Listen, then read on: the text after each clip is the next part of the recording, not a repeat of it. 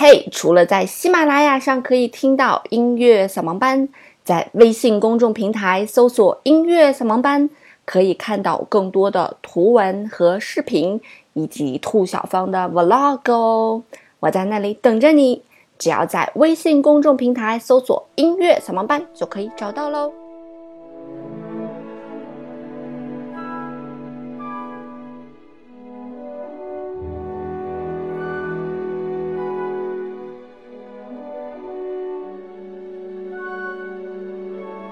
音乐不迷路，就在扫盲班。嘿，手机前亲爱的你们好，欢迎来到今天的音乐扫盲班。又到了抽奖时间啦！那在所有盖楼的听众里面呢，在倒数第二层楼，呃，你获得了我的专辑。因为我也不知道多少个评论啊，所以到时候以这个节目上线的那个时间点为截止哈。那今天呢，跟大家的这个评论区的互动是。你有没有觉得哪一个国家的音乐让你听起来诶特别好听啊？呃，可以是欧洲的国家，可以是北美的国家，可以是南美的国家，反正就是世界各地任何国家的音乐，有没有哪个地方的音乐让你听起来给你带来了不一样的感受呢？那么今天呢，我们要跟大家带来的这首音乐，应该是大家耳熟能详的音乐了，它来自于维也纳，也就是来自于施特劳斯的。蓝色多瑙河，哈，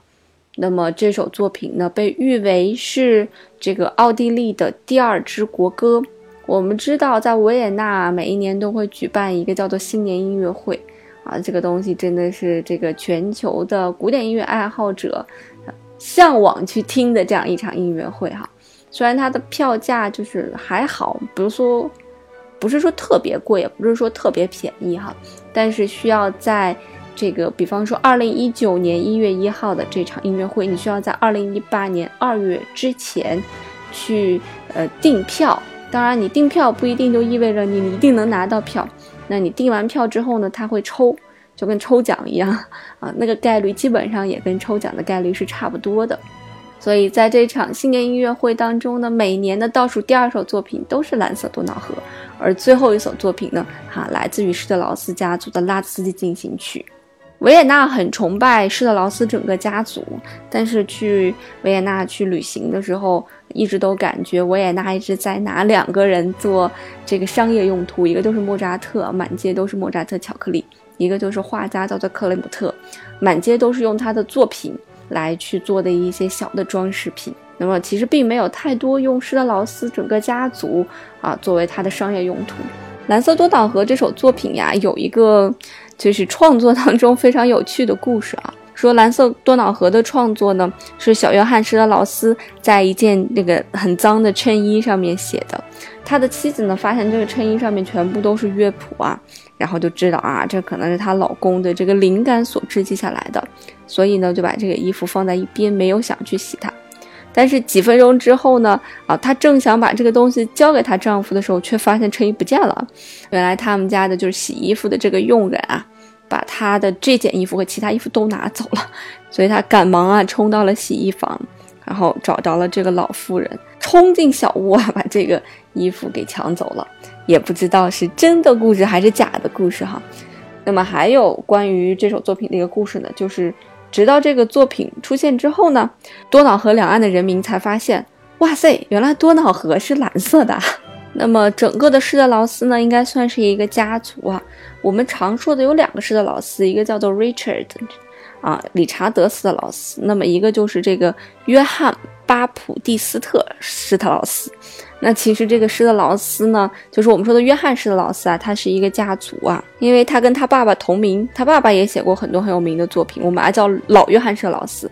而这个写了《蓝色多瑙河》的呢，我们把它叫做小约翰施特劳斯。而他的两个弟弟啊，约瑟夫施特劳斯、爱德华施特劳斯也是非常著名的音乐家。在众多的施特劳斯当中呢，小约翰施特劳斯的地位啊，显然是最高的，他被称为圆舞曲之王。他在十九世纪在维也纳写了非常非常多的圆舞曲，也为这个圆舞曲的流行做了非常大的贡献。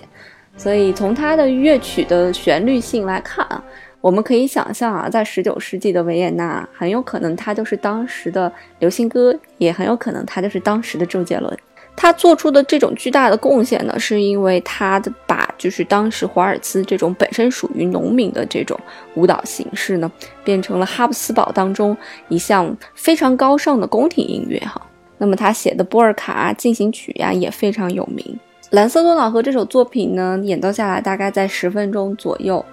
那么也是被改编成了各种各样的版本哈。他的作品编号呢是三百一十四号。是小约翰施特劳斯大概在一八六六年左右的时候创作的一部作品，也差不多就是在他四十一岁左右吧。小约翰施特劳斯也算是一个比较长寿的音乐家了啊，总共是差不多活了七十四岁。相比起肖邦的三十九、莫扎特的三十五、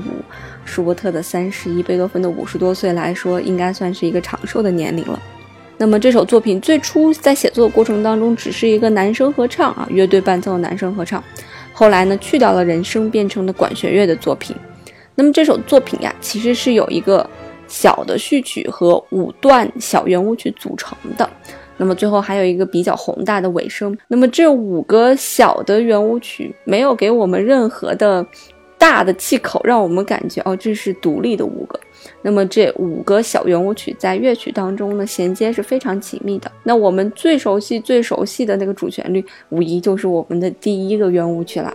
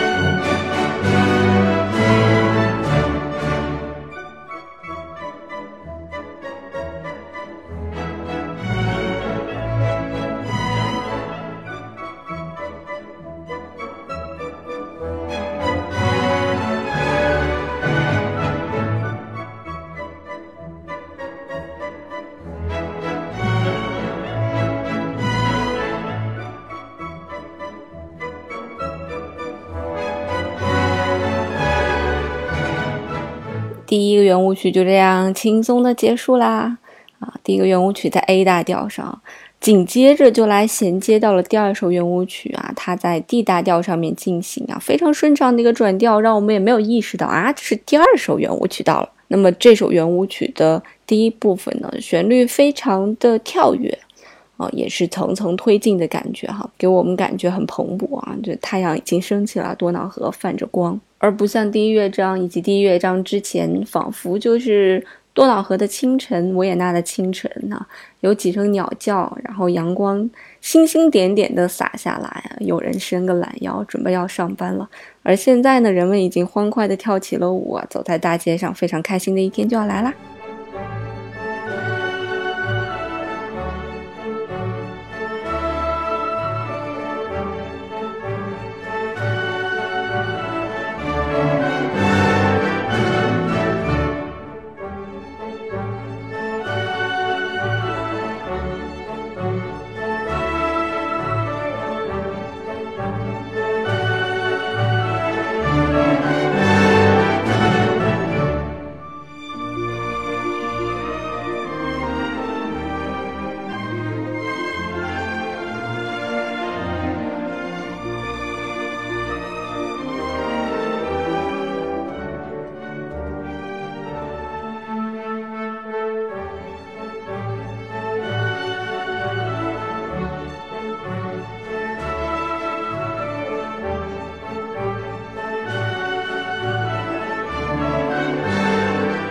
第二首作品还是分了 A、B 两段，还是有一个明显的变化的。那么在非常短暂的第二支圆舞曲之后呢，第三支圆舞曲啊也要来了，继续转调，转成了一个升号。那么其实，在第二首作品中间，它也有一个转调哈，大家会听到音乐的色彩明显变得不一样了啊。你可能以为第三支圆舞曲要来了，但是没有，还是第二支圆舞曲。现在才到了第三支圆舞曲。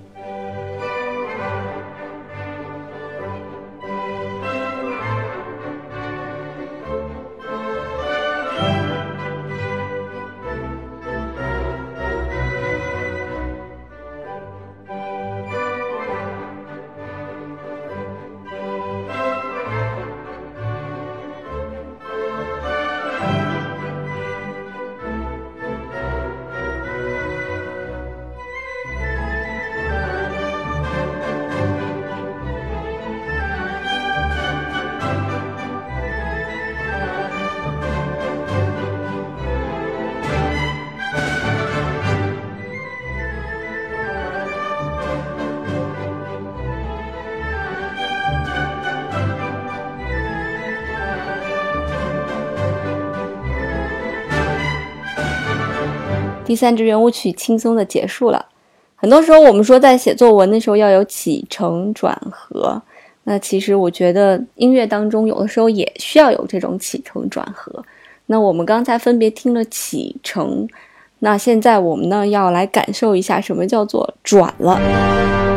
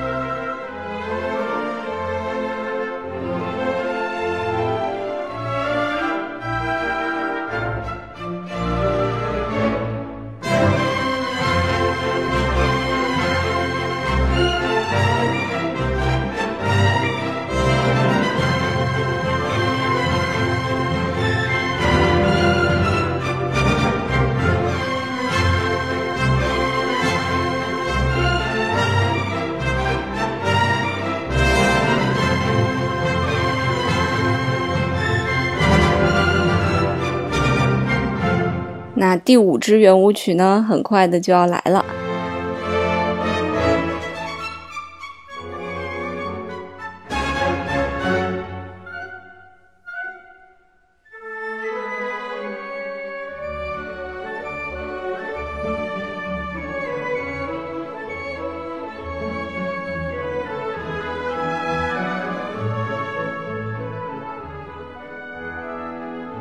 每一支圆舞曲的旋律都非常非常的动听哈。